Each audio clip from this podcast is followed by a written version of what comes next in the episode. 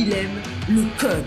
Il faut que la communication soit codée, mais de façon claire et transparente. La rigidité, c'est pas pour nous. Mon nom est Francis parent et vous écoutez le Sandro Show. Mais le plus important, c'est qu'il est bélier.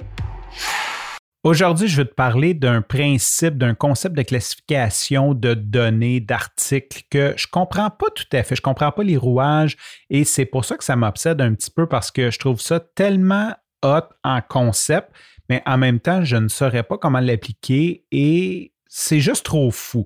Bon, il y a des gens comme ça qui sont juste comme way over tout le monde, genre qui, sont juste comme tellement capables de faire des choses, d'apprendre des choses, de mettre en place des choses rapidement. Et c'est le cas du docteur Martin Roblatt. J'espère que je ne massacre pas trop son nom. Je ne suis pas trop sûr comment on prononce ça. Il était invité sur le podcast de Tim Ferriss Show et son histoire est juste folle. Si tu ne sais pas c'est qui, c'est lui qui a lancé XM Radio. C'est un de ses premiers projets, mais il est comme ingénieur, il a aussi son droit, il a fait son droit, c'est un gars super brillant, il a le record Guinness d'avoir bâti un hélicoptère électrique. Mais ce que je veux te parler, c'est il a parti d'une compagnie pharmaceutique, il a fait de la recherche pharmaceutique, mais la personne n'avait pas de background médical. C'est un ingénieur électrique. Sa fille tombe malade, OK? Puis elle a une maladie très rare qui atteint à peu près 2000 personnes par année aux États-Unis. Il y a comme 2000 personnes qui ont ça. Et tout le monde qui a cette maladie-là meurt relativement rapidement. En gros, c'est ton système pulmonaire cardiaque, comme le, système de sang entre tes poumons et ton cœur, qui a une pression sur les veines qui fait que, ben, un moment donné, le cœur lâche parce qu'il force pour rien. Cette maladie-là, c'est incurable, c'est très rare, et lui passe ses nuits, ses journées avec sa fille à l'hôpital, qui est jeune, je pense qu'elle a comme 8 ans. La nuit, il descend dans la bibliothèque de l'hôpital, puis il essaye de lire et de comprendre au maximum c'est quoi cette maladie-là.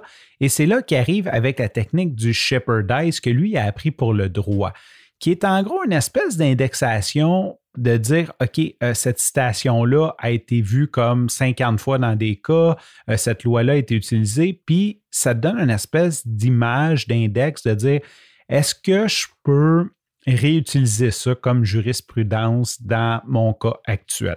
Là, aujourd'hui, c'est facile avec Internet parce que tu tapes un mot-clé, tu y trouves, puis là, c'est tout indexé.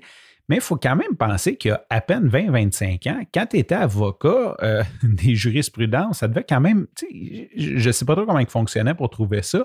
Et le shepherdizing, en tout cas aux États-Unis, c'était une pratique courante. Tu achetais le livre et là, il y avait les espèces d'articles de loi, combien de fois qui avaient été cités. Tu peux chercher par case. Ça fait une espèce de, de définition de dictionnaire totalement illisible que tu peux chercher.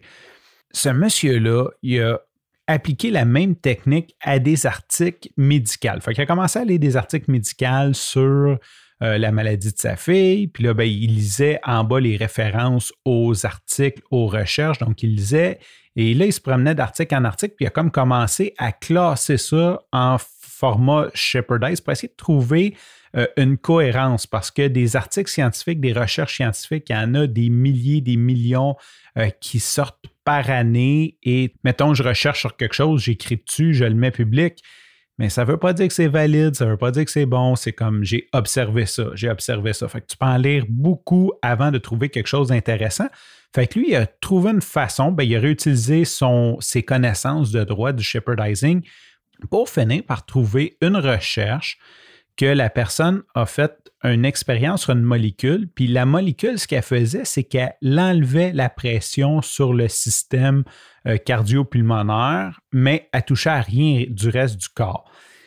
Longue histoire courte parce que je ne veux pas te raconter tout son, parcours, ce n'est pas ça le but, mais grâce à ça, il a réussi à partir une compagnie pharmaceutique, on s'entend, ce n'est pas un docteur, il n'y a rien du monde médical, engagé des chercheurs, ils ont réussi à créer la molécule pour guérir la maladie de sa fille.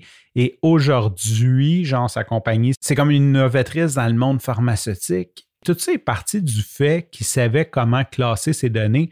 Puis c'est pour ça que ça me travaille. J'aimerais ça comprendre ce système-là. Je ne sais pas si on pourrait l'appliquer à d'autres choses, mais je trouve ça vraiment hot. Sur ce, je te remercie pour ton écoute. Je te dis à demain et bye bye.